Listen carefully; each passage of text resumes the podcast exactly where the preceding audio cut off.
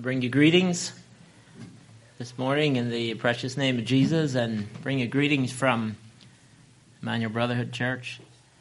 Um, it's been a joy to be here already and to consider the faithfulness of brothers and sisters this part of the uh, this corner, this corner of the world. And um, I'm very blessed by that. I'm very blessed by you here this morning. It's been a little while since I came, and it seems like distance has perhaps made a difference there, since we live three hours north. But um, I'm not sure if that's a good enough excuse. We were very blessed with having the uh, Oasis youth come and join our join us for a, a weekend here a couple months back, and uh, we had a few of them in our home, and I believe it was. Uh, um, Sarah Horst, maybe, uh, that was, they were talking with me a little bit, and uh, I, I mentioned that I don't think I've been down here to this congregation since we moved, and that's that's five and a half years or so, and she let us know that that is really bad. So, and so uh, said, okay, well, you say something to your dad, and we'll we'll we'll we'll consider. I'd like if you'd turn with me to uh, the book of Zechariah for a, for a, uh, a title and a start here. I have something to share that I shared a number of weeks ago at our congregation. So some of you may have heard it before. There's a lot of a lot of things we could think about. Um, one of the one of the things we were recently challenged with by Brother Sylvan Pate in our congregation, and he he just brought it to us, I think, on a Wednesday night, that in light of the uh, the, the Haiti captives and that, and that God allowed them to go free again, he just mentioned, you know, we prayed for them for eight weeks every day. He thinks we ought to thank God for eight weeks every day. and I thought that was a good challenge. So let's do stand and uh, thank God now. As Father in heaven, again, we thank you for letting those captives go free in Haiti that we were earnestly praying for, uniting our hearts together as a greater um, Christian community across the world. And uh, Lord, we thank you for, I believe, the good things that you have worked in our in our lives through this experience, and the faith that we have heard about, different ones having expressed, and seeing you through it all. Lord, sometimes perhaps our faith did falter, and we wondered what is the meaning of all this. but Lord, we trust you through it all. We thank you for having answered our prayers and help us to even grow in our faith. Thank you for this congregation here. Oasis Christian Fellowship, Lord, and we pray that you would bless them and our congregation back home and Christians around the world. That you would bless us while we continue to seek your face and to follow your will and to bless your holy name. Yes, thank you for all you have done for us. In Jesus' precious name. We ask now that you would speak through the word, speak through our lips, Lord, and may your word and your um, burdens come forth. For we prayed in Jesus' precious name. Amen. You can be seated.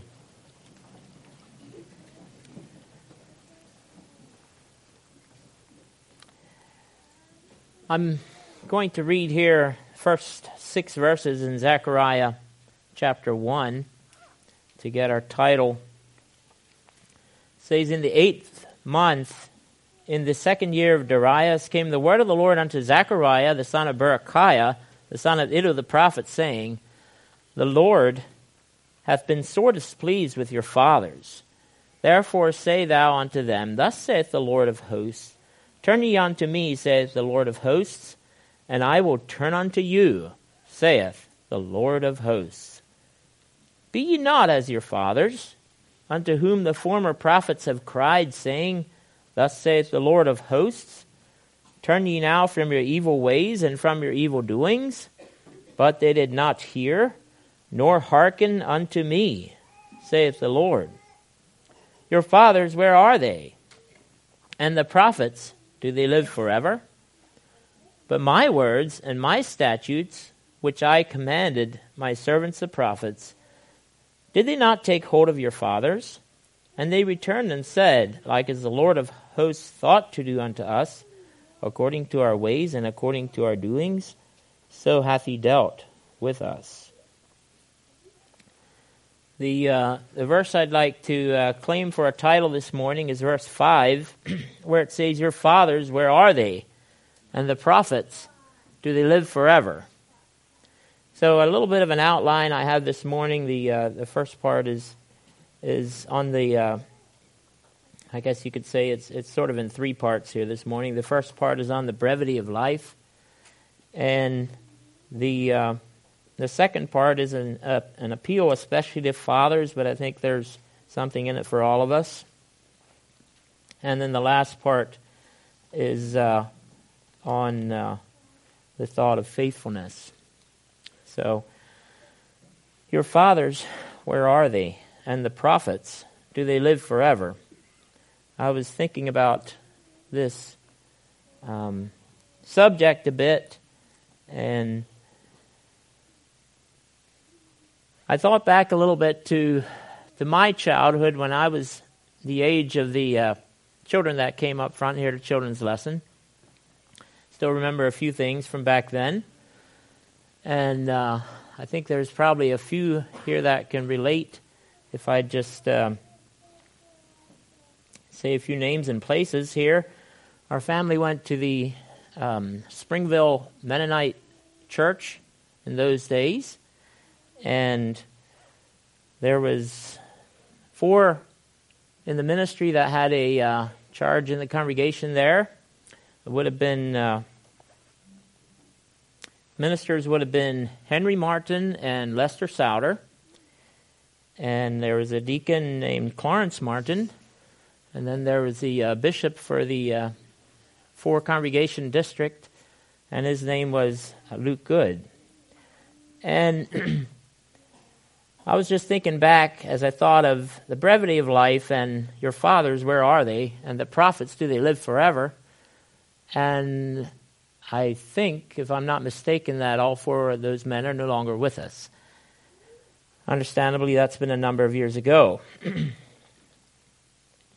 then I also thought, thought further and thought of the history of our lives a little bit. And, oh, it was perhaps about after my wife and I were married about five years or so, we had uh, sought fellowship at the uh, the Charity Christian Fellowship congregation and attended there for I think about two and a half years. And the uh, I was thinking back to the uh, the two leaders that had especially been influential in starting the congregation there and were influential at that time, and that would have been uh, brothers Denny Kenniston and Mose Stoltzfus. And I um, thought about it here that as we, uh, in the last year or so now, we can say that both of those men are also have gone to their rewards. And the thought came to me, your fathers, where are they? And the prophets, do they live forever? And I also fast forward a little bit for our congregation there. That might have meant more to our congregation, but I'll mention it here as well. It was about eight years ago that Leonard and I had uh, took the trip up to Bradford County and visited the Emmanuel Brotherhood Church and our families. And after the service, they um, asked us to join them in a brothers meeting. And there was, I think, five brothers present from there, the oldest of which was Steve Kaufman.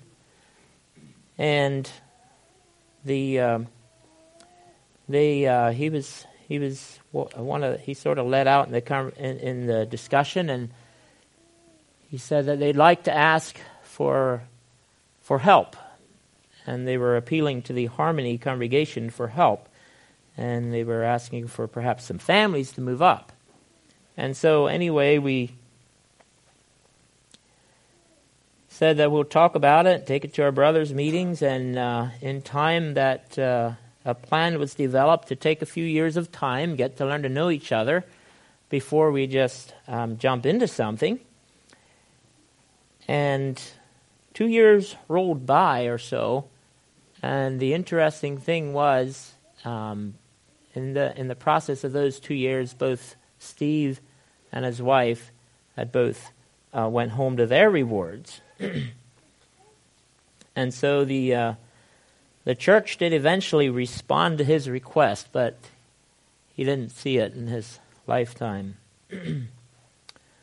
so So we wonder the fathers, your fathers, where are they? And the prophets, do they live forever? So we're thankful for thankful for um, the gift of life, and we think of the uh, young children that are here, and it's probably a little harder to to consider the brevity of life as a younger one.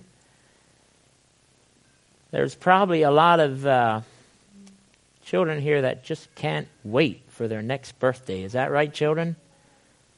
Are you looking forward to your next birthday or when you get a little older, can do more things?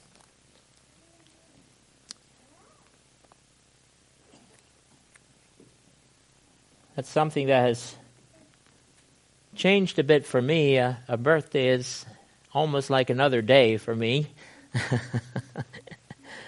so, although there is things we do look forward to for sure.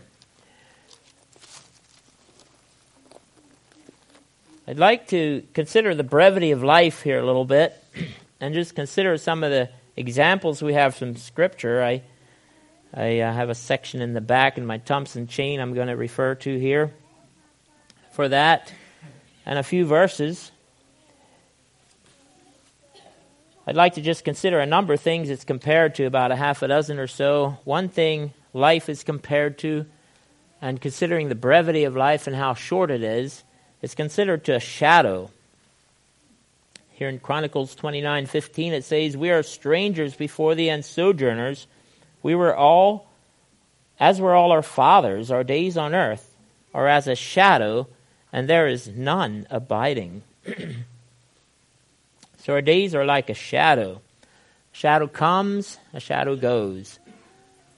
Sunny day, maybe today, I'm not sure if it's sunny enough, but you go out on a sunny day and there's a shadow, you make a shadow, but no more and a cloud comes across and the shadow disappears. You don't really see your shadow anymore. Or in the evening, the shadows grow longer, but then they eventually uh, vanish into darkness.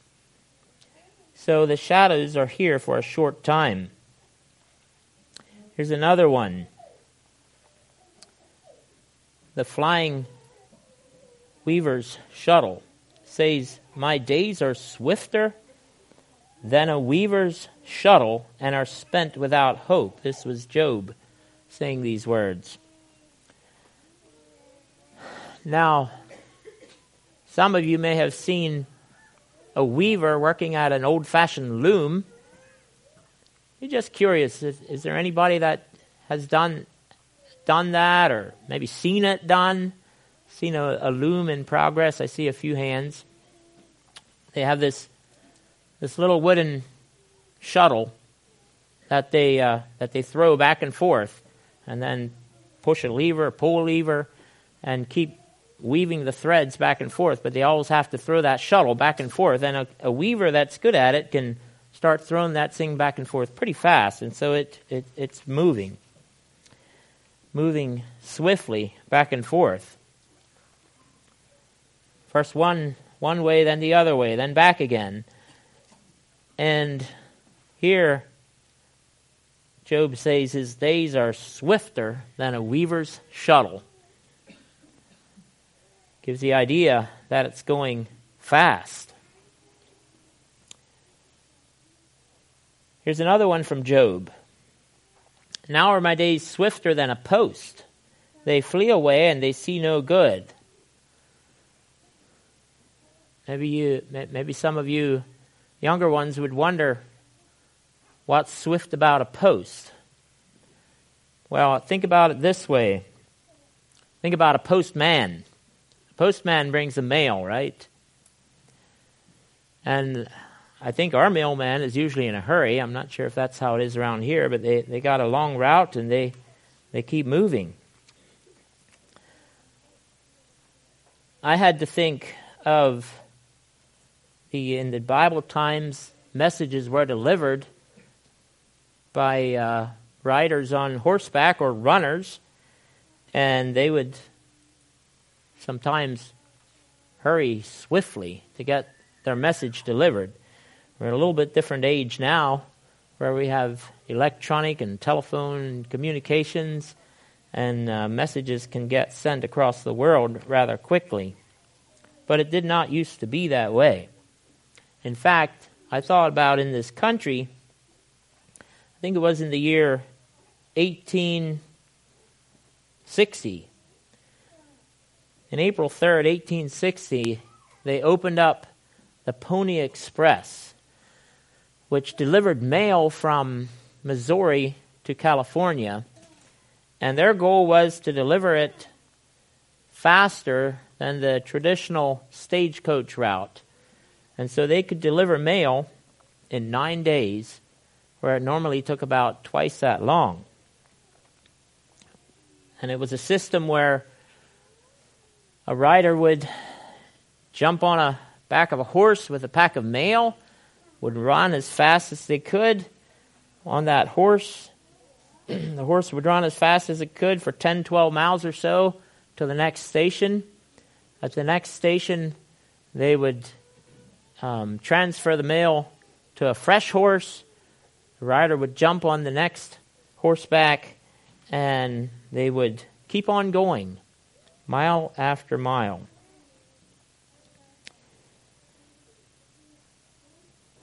That operated for a year and a half until the telegraph invention voided the need for it, and the, uh, the owners of the Pony Express suffered a great financial loss. but the idea is that our days are swifter than a post. Very quickly they pass away. Here's another one. And handbreadth. Psalms 39:5 says, Behold, thou hast made my days as an handbreadth, and mine age as nothing before thee. Verily, every man at his best state is altogether vanity. We think of a, a handbreadth, it's just five, six inches wide, maybe. It's, it's not very big, it's short. Not very, uh, not very significant. In fact, it says, Mine age is nothing before thee.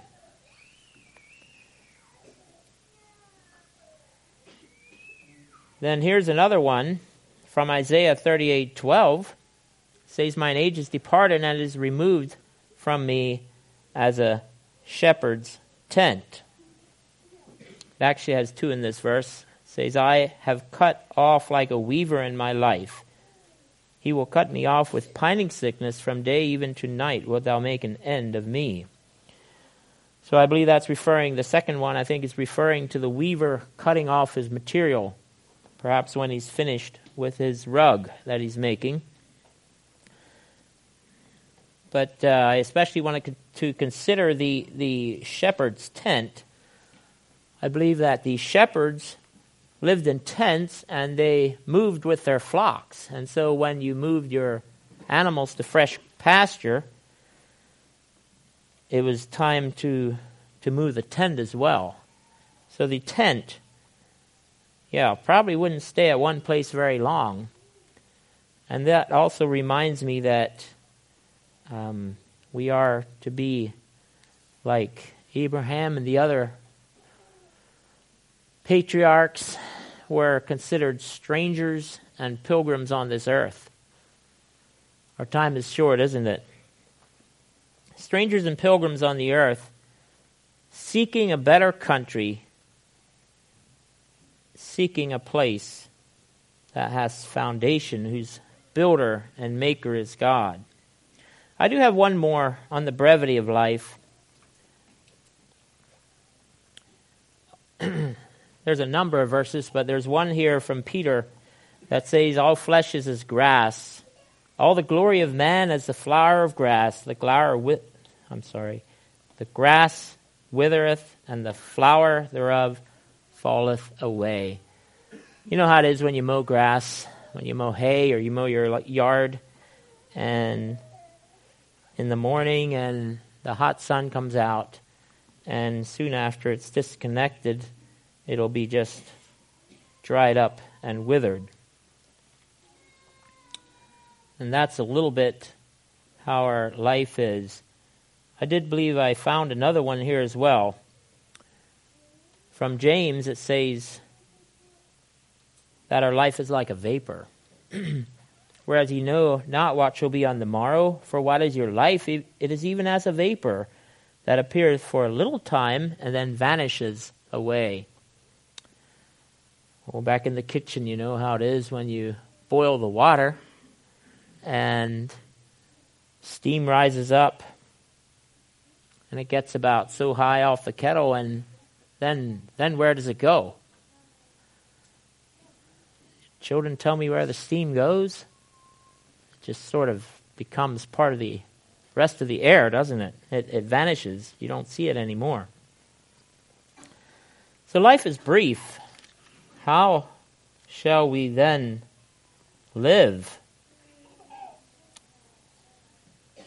I'd like for all of us, and especially maybe children and youth, let's just say all of us, to consider how short life is. And we're going to turn the attention a little bit to those of us as fathers. Also, the fathers, where are they? And the prophets, do they live forever? How long is our opportunity here? Your fathers, where are they? We could ask ourselves that question this morning. Those of us as fathers here this morning, the uh, our children's father, where is he? are we alive? Are we awake? Are we with it? so that's a, an, another way to look at that verse this morning. Challenge our hearts a bit. Where are we? And are we using the opportunity that God has given us today? I trust we are. I, I, I'm impressed with the faithfulness I see here. I'd like to consider this morning a little bit what we should be like as godly fathers. I have I have seven points in this section here. You turn with me to Deuteronomy chapter 6 for our first one.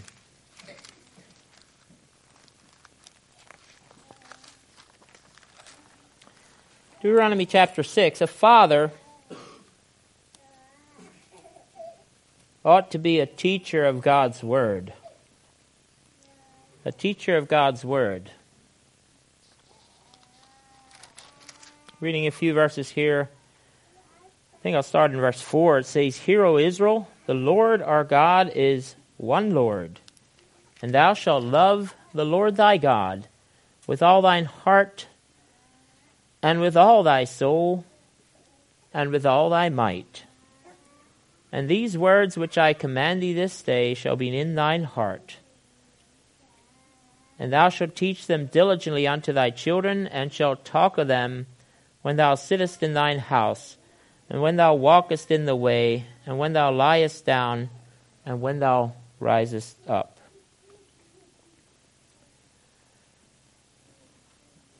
I think I'll stop there. I did want to mention here that I don't want to just speak to the fathers. I believe mothers have a role in this as well in in uh, supporting the godly vision that the fathers have. Mothers in the home. And then I also thought, especially of our youth here this morning, um, aspiring young men and women. God bless you this morning.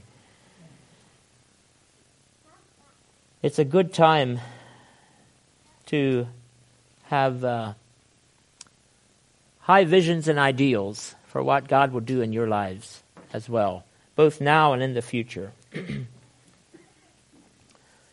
so, fathers and mothers, these words are they in our, the words of God? The Word of God is it in our heart, and can we convey that to those of uh, those that we seek to influence, our children and our spiritual children?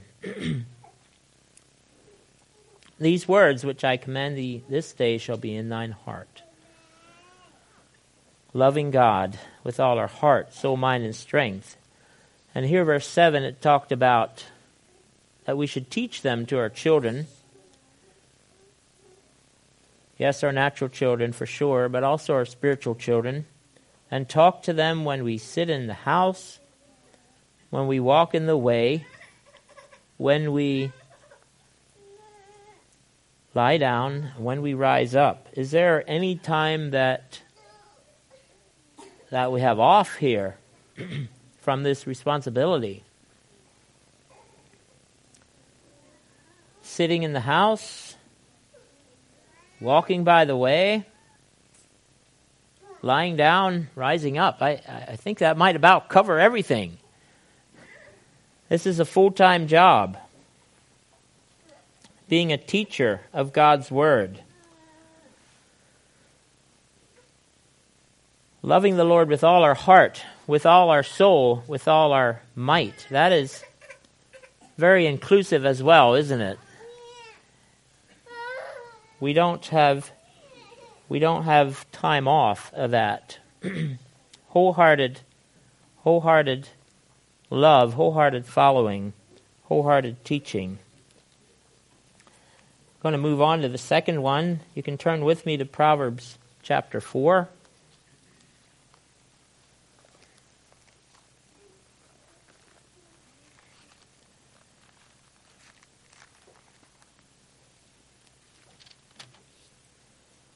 Proverbs chapter 4 A father seeks to impart wisdom to his children and to those he influences. a father seeks to impart wisdom. We're going to read here Proverbs chapter 4, maybe starting with the first 13 or so. here it says, Hear ye children the instruction of a father, and attend to know understanding. For I give you good doctrine, forsake ye not my law. For I was my father's son tender and only beloved in the sight of my mother. Now, this, this here, just pausing here a little bit, this here might be a little hard for our youngest children to understand, but I'm sure that you, as parents, um, teach your children. It wasn't that long ago that we were daddy's little boy, right? Even though if we're the dad now, we tell our children, you know, I used to be daddy's little boy. I used to be, maybe you say grandpa. I used to be grandpa's little boy. I used to be grandma's little, little boy. they taught me some things that I still remember. I want to pass them on to you. That's, that's the idea here. I want to pass them on to you. He taught me also, verse 4, and said unto me, this is what this is what grandpa taught me. Let thine heart retain my words, keep my commandments and live. I'm not sure exactly how many verses um, go with go with that thought that this is what grandpa taught taught me, but perhaps we could say till till the end of verse 6.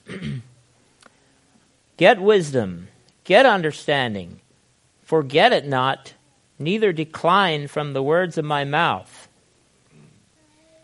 Forsake her not, and she shall preserve thee. Love her, and she shall keep thee. So the things, the principles that we teach our children many times if if we had uh, um, a godly father we learn some of those things from from before.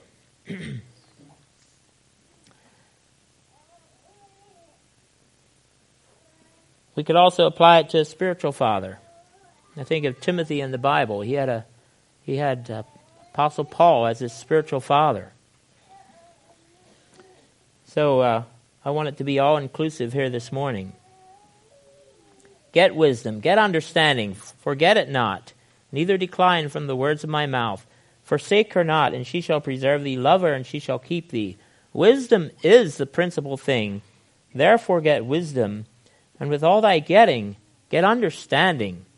Exalt her, and she shall promote thee. She shall bring thee to honor when thou dost embrace her. She shall give to thine head an ornament of grace, and a crown of glory shall she deliver to thee. Hear, O my son, and receive my sayings, and the years of thy life shall be many. I have taught thee in the way of wisdom, I have led thee in right paths. When thou goest, thy steps shall not be straitened, and when thou runnest, thou shalt not stumble. Take fast hold of instruction let her not go. Keep her, for she is thy life. A father seeks to impart wisdom. Wisdom is the principal thing, therefore, get wisdom.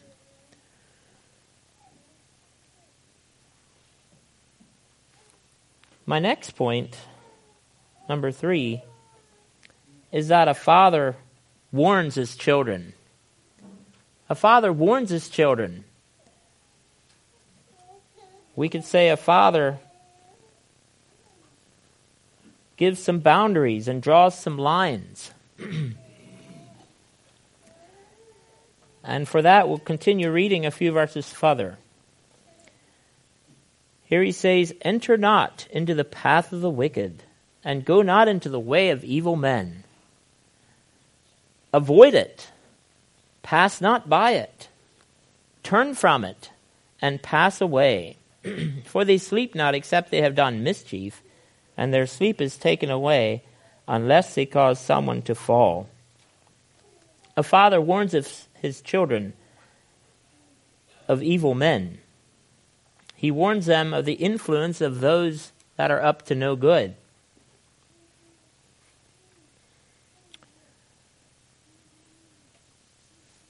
He sets up some boundaries. He establishes some cautions of where it is not good to go. and he warns that you can't necessarily run with the crowd. You need to be strong and uh, stand up for what's right. You need to just stay out of the way of those that are up to evil.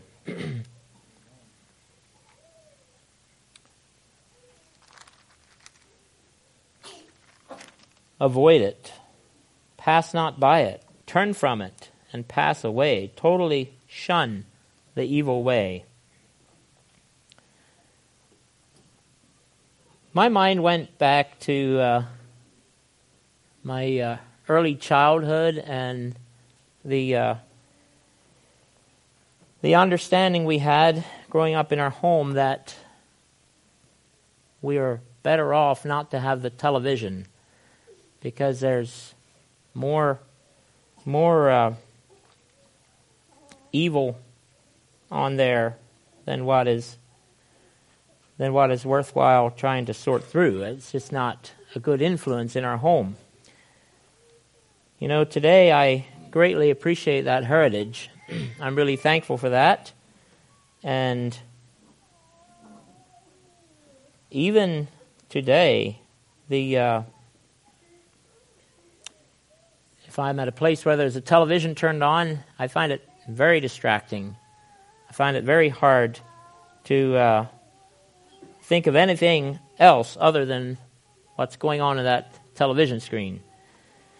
So I think it was a good, good thing of our parents to uh, to have that discernment and and uh, understanding that that is something we do not want.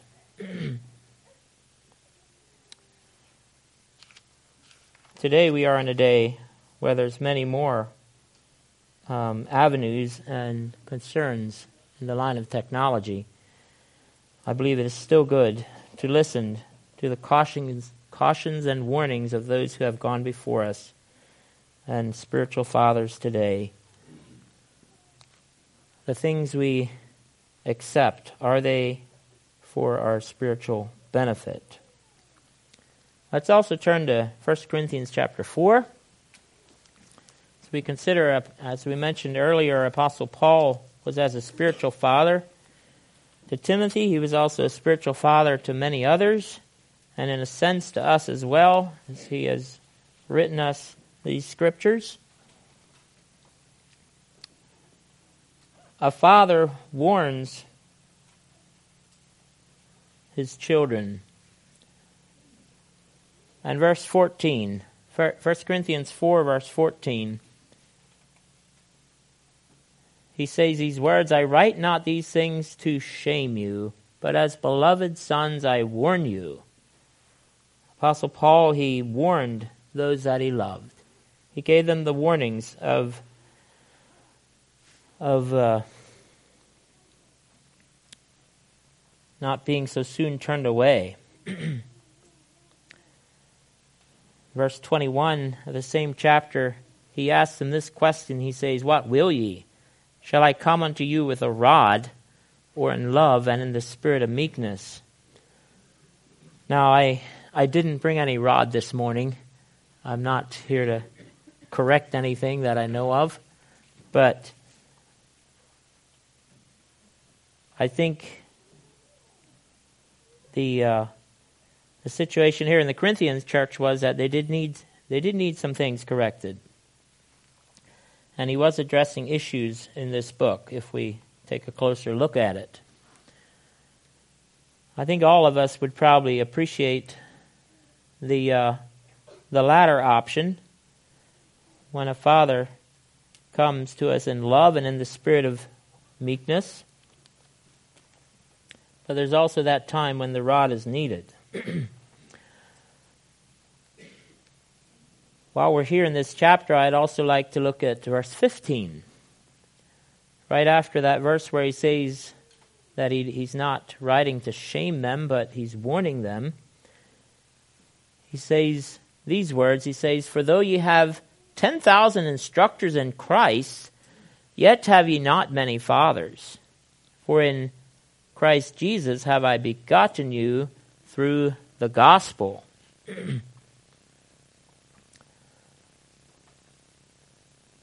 you have 10,000 instructors in Christ. What is the difference between an instructor and a father? I think that's a question worthy of some pondering. Any of the brothers want to just tell me what what they what comes to their mind? Didn't give you any heads up on that. Go ahead.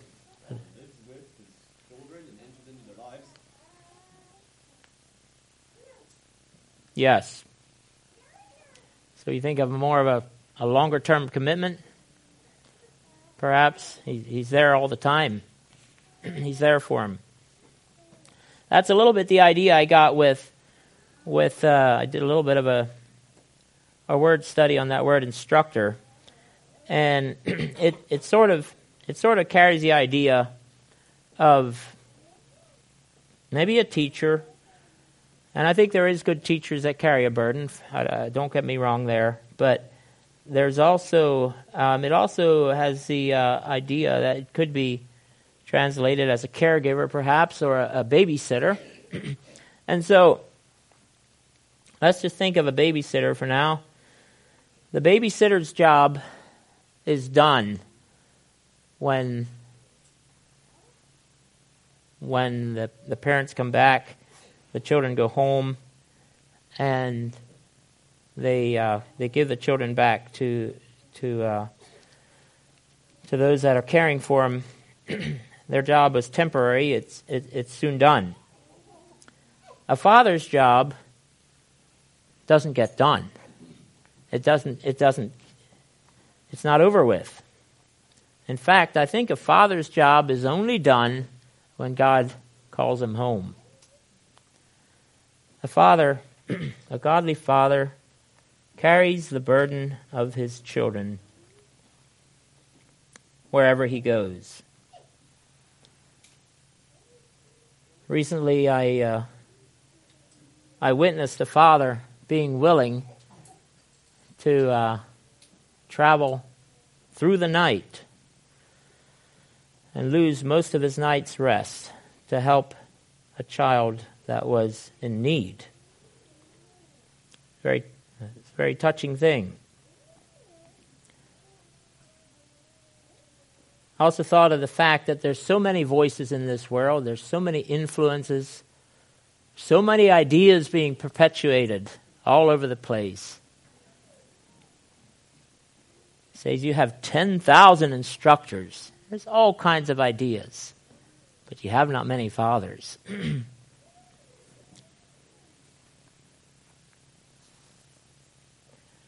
My next point a father sets the example in following Christ and urges others to follow.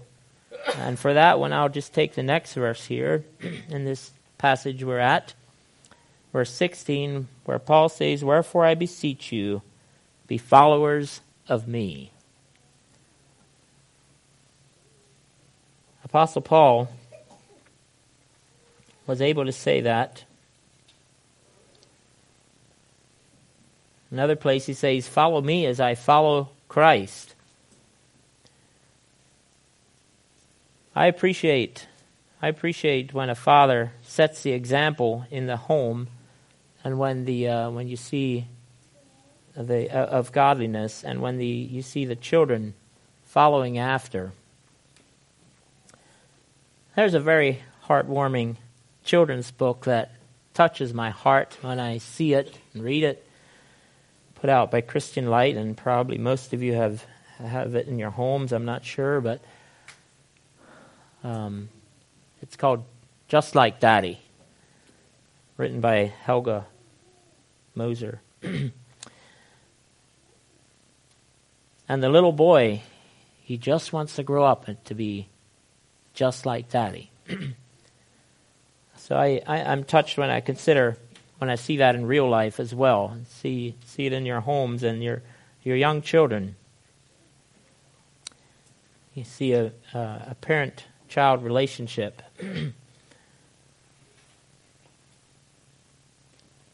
follow me as I follow Christ.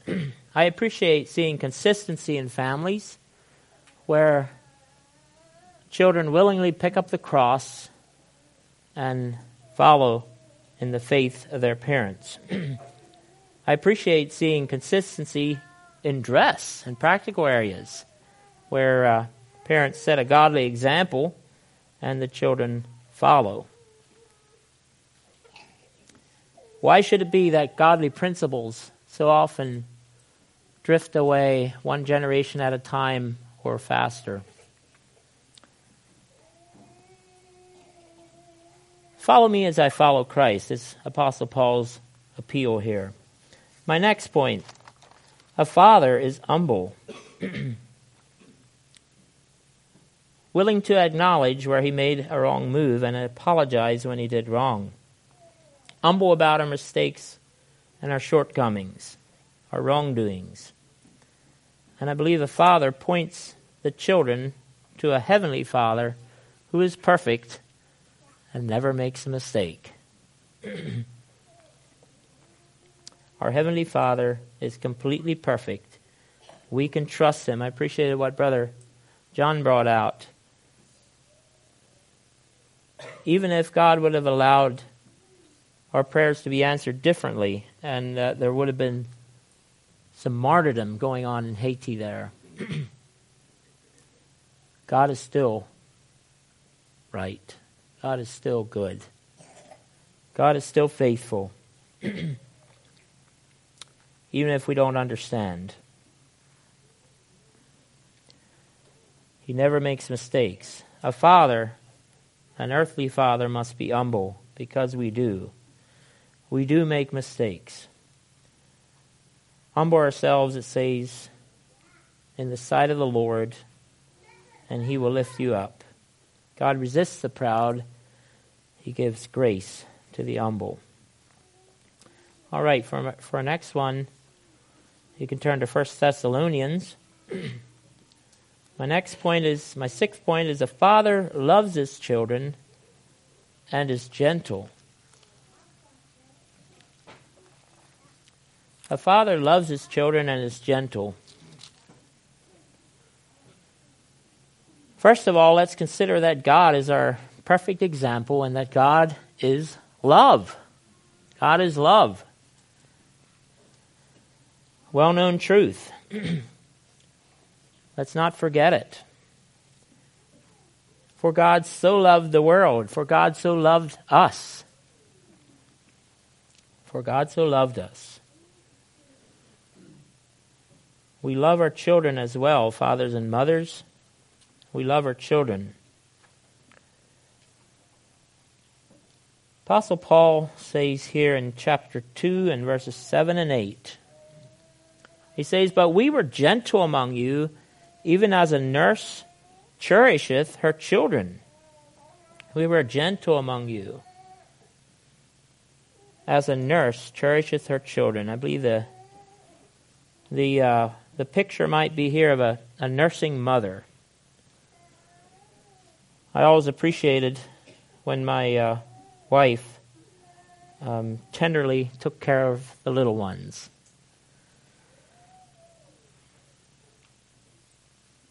A father and a mother, their children are dear to their hearts.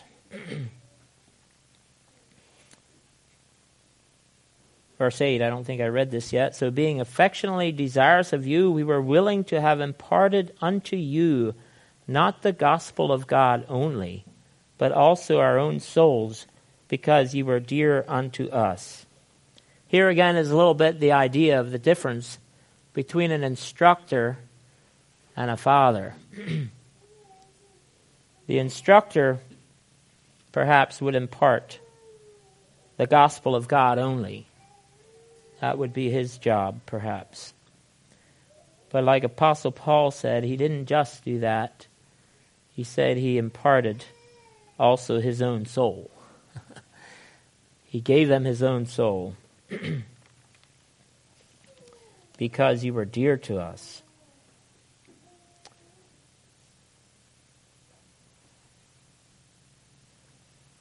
A father has his children as dear to his heart. Also, verse 11 and 12. As you know how we exhorted and comforted and charged every one of you, as a father doth his children. Just like a father does his children, that's how Apostle Paul was a spiritual father. Exhorted, comforted, and he charged that you would walk worthy of God who hath called us unto his kingdom and glory. Calls us to faithfulness. He charges. He gave his charges and he exhorted, but he also did it with comfort. Think of the love that was attached there.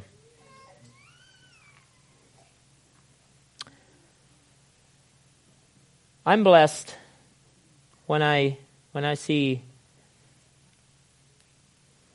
a young daddy holding a little child and spending time with Him. It warms our hearts. Young mothers, too. It's important. You're laying a foundation. Don't forget that time goes fast. Your opportunity is actually short. Make use of that time and value it. It warms our hearts. Spending time in their growing up years and cultivating that relationship. A father loves his children and is gentle. Moving on to our seventh point for, for fathers here.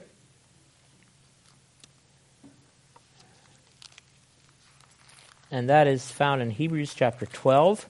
A father disciplines his children. A father disciplines his children. The book of Proverbs makes it very clear that you withhold the rod, you're actually hating your son. But if you use the rod, you are loving your child. and I believe Hebrews chapter 12 reaffirms that to us as well.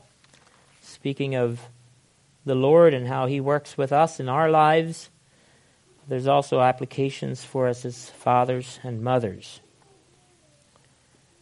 Starting in verse 5, it says, And ye have forgotten the exhortation which speaketh unto you as children. My son, despise not thou the chastening of the Lord, nor faint when thou art rebuked of him. For whom the Lord loveth, he chasteneth. And he scourgeth every son whom he receiveth. Discipline. Think of a spanking, maybe. If ye endure chastening, God dealeth with you as sons. For what son is he whom the Father chasteneth not? But if he be without chastisement, whereof all are partakers, then are ye bastards and not sons. Furthermore, we have had fathers of our flesh which corrected us, and we gave them reverence. Shall we not much rather be in the subjection under the Father of spirits and live. Appealing that we would be in subjection to our Heavenly Father. For verily they, for a few days, chastened us after their own pleasure. We could say it as it seemed good to them or appropriate, as the Lord gave them wisdom and as they thought best. they chastened us. But he, for our profit, that we might be partakers of his holiness. Now, no chastening for the present seemeth to be joyous. I'm wondering if, uh, if any of the children are still awake. I'm just wondering how many of you like spanking time? Is there any child here that really likes spanking time? See some heads shaking no, I think. You're not unusual. I, I didn't like it either, but I did get spanked when I was little. And uh, it says here that chastening for the present, no chastening for the present, seemeth to be joyous. It's, it's not very fun. It's just, it's just not fun. It's just not fun to get spanked. it's grievous, it says. But you know what? This is what we're looking for, children. It says, nevertheless, afterward. We're looking for something afterward, after the spanking's over. It says, It yieldeth the peaceable fruit of righteousness unto them that are exercised thereby. We're looking for good fruit, and that is the goal. and I mentioned that I was spanked when I was little. I'm thankful for that today. I'm thankful because it was a help to me. I'm not sure if I would be a Christian today if I wouldn't have had that.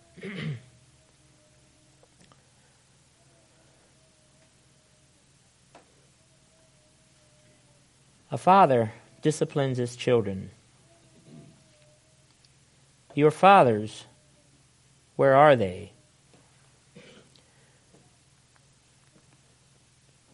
Even young men here can aspire to the heart of a father.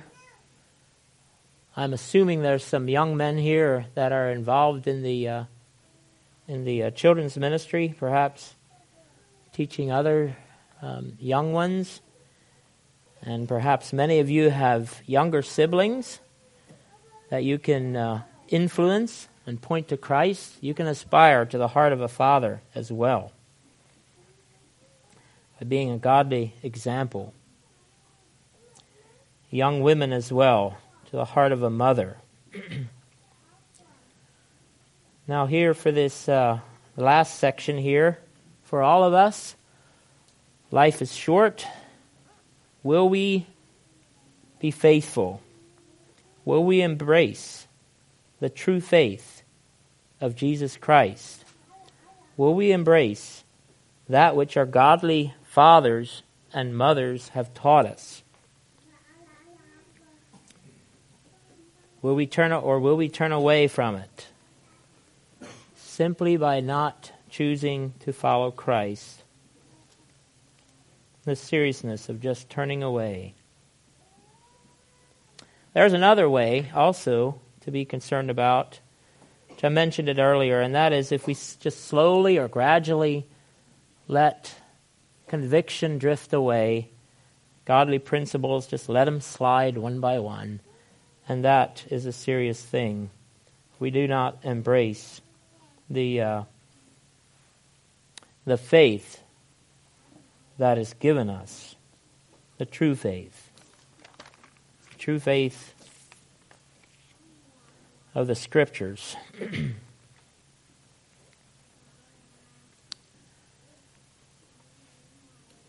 Which direction are we moving? Recently, we had a uh, uh, a Wednesday night teaching, Brother Justin drew an arrow on the on the uh, whiteboard um, crosswise. I had a, a point at either direction. It says, which way are we moving? Toward toward Christ and uh, toward the principles of God's Word, or toward the world, toward um, that which pleases the flesh. Good, healthy challenge. Which way are we moving? It's hard to stay at the same place. Looking at some verses with the idea of holding on, holding fast. Back to uh, Thessalonians, First Thessalonians, first of all. First Thessalonians five twenty one short verse here, but it says, Prove all things, hold fast that which is good. So we need to test things. We need to check is it, is it right? Is it good? And then we need to hold on. We need to hold fast, hang on to those things which are good. We could think, especially in light of the, the, the uh, message, the fathers, where are they? And the prophets, do they live forever? Those good things that have been given us by our fathers, our spiritual fathers, and our and our uh, natural fathers, how quickly do we just throw them away? Prove all things, hold fast that which is good. Then we have another one here in Second Thessalonians. Second Thessalonians 2 and verse 15. Our Apostle Paul says, Therefore, brethren, stand fast. Stand fast and hold the traditions which ye have been taught, whether by word or our epistle. Hold fast that which is good. Here he says, Stand fast and hold the traditions which ye have been taught. Thankfully, we have those things here recorded for us where it says our epistle. I believe he was referring to the scriptures here, the epistles of the Paul the apostle. But then he also mentions by word. Would be interesting to have some of those sermons that aren't recorded for us by the apostle Paul, wouldn't it? Stand fast and hold the traditions which ye have been taught. And I believe to a certain extent we can apply this verse also to those things of godliness that have been given us by our fathers and the, the, the faith that has been passed on to us.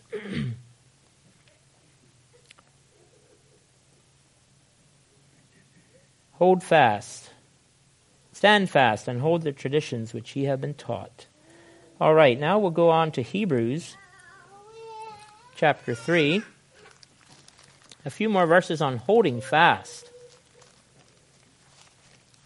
Standing fast, holding fast. And verse 6 Christ as a son over his own house, whose house are we, if we hold fast the confidence and the rejoicing of the hope firm unto the end. Here I think of not just holding fast to the the uh, the teaching, the the uh, principles, the outer things, but the inner, the very core of our faith, the very uh, the very faith that we have in Christ, the confidence, the confidence we have in Him. Do we have confidence this morning? The rejoicing, rejoicing of hope that's in Christ, firm unto the end. I trust we have that as believers, holding fast the profession of our faith in Christ, confidence and rejoicing of hope. Chapter 4, verse 14.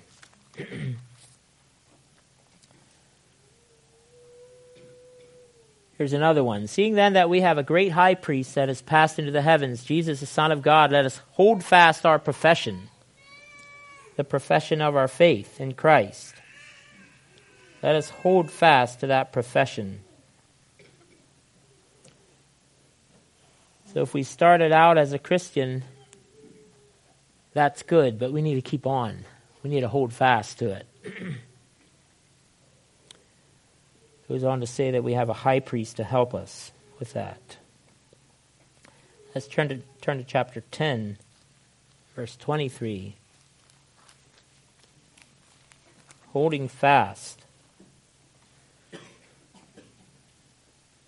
Let us hold fast the profession of our faith without wavering, for he is faithful that promised. I think of the profession of our faith Perhaps in this verse, I would think of it even broader than just just being born again, but I think of the whole of our faith, everything that serving the Lord entails. Hold fast the profession of our faith. I'd also like to read a, a few more here to get a little context, and let us consider one another to provoke unto love and good works Good works need to be flowing unto out of our lives, it says here. We need to be encouraging one another. Provoke. Is it all right if I provoke anyone this morning?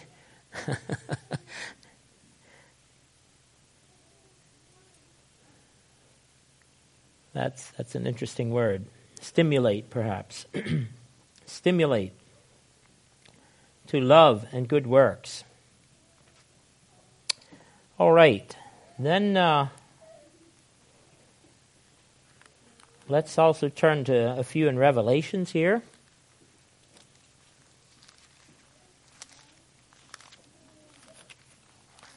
You can stay awake with me just a little bit longer. Revelation's message to the churches, chapter 2 and chapter 3, 2 verse 25 is a message to Thyatira where he says, That which ye have already, hold fast till I come. now I'd like to consider what did they have already? Well, back in verse 19, it talks about some of the things that they already had or have. It says, I know thy works, and charity and service, and faith, and thy patience, and thy works and the last to be more than the first. But then he goes on to some things that he has against them that were in their midst. But then he brings them back later on in verse 25 and he says, Those things that you already have, hold fast to them their works, their charity, their service, their faith, their patience. and their works, and the last to be more than the first. So apparently they were growing. He says, Hold on to that. Hold fast till I come, till Jesus comes. Another one here in chapter 3, the uh, church in Sardis, here at the beginning. He told him, I know thy works that thou hast a name, that thou livest and art dead.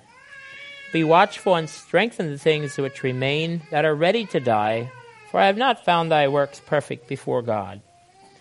Remember therefore how thou hast received and heard, and hold fast and repent. If thou therefore shalt not watch, I will come to thee as a thief, and thou shalt not know what hour I come unto thee. So here he asks him to hold fast and to remember and also to repent. now, I have a few more passages yet. In, uh, in Ephesians 5, I have one on the thought of redeeming the time.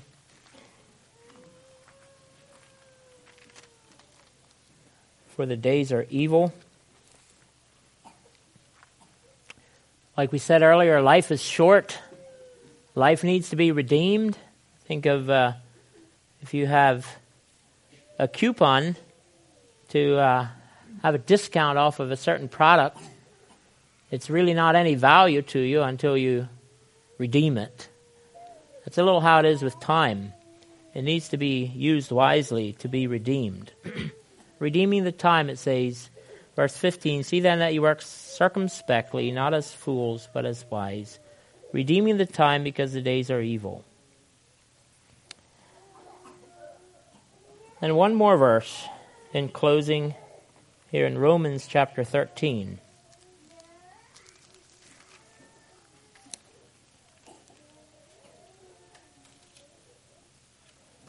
And verse 11. Romans chapter 13, verse 11. This will be our closing verse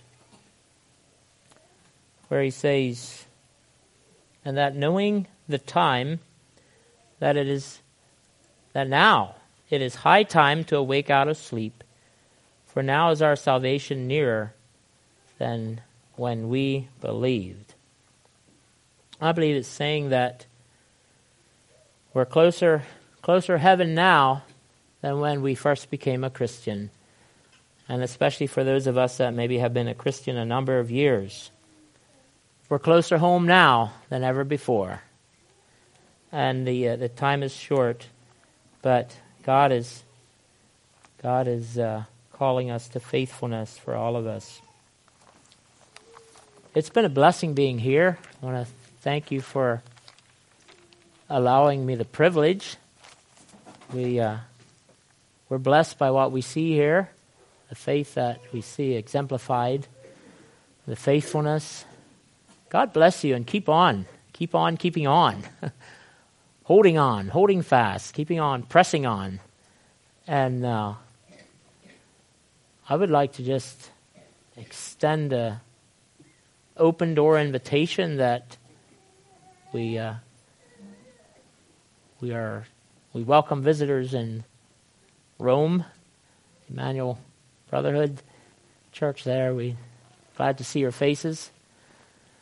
Also glad to see a few from there this morning that I wasn't really expecting to see, so praise the Lord for that added blessing. God bless you all.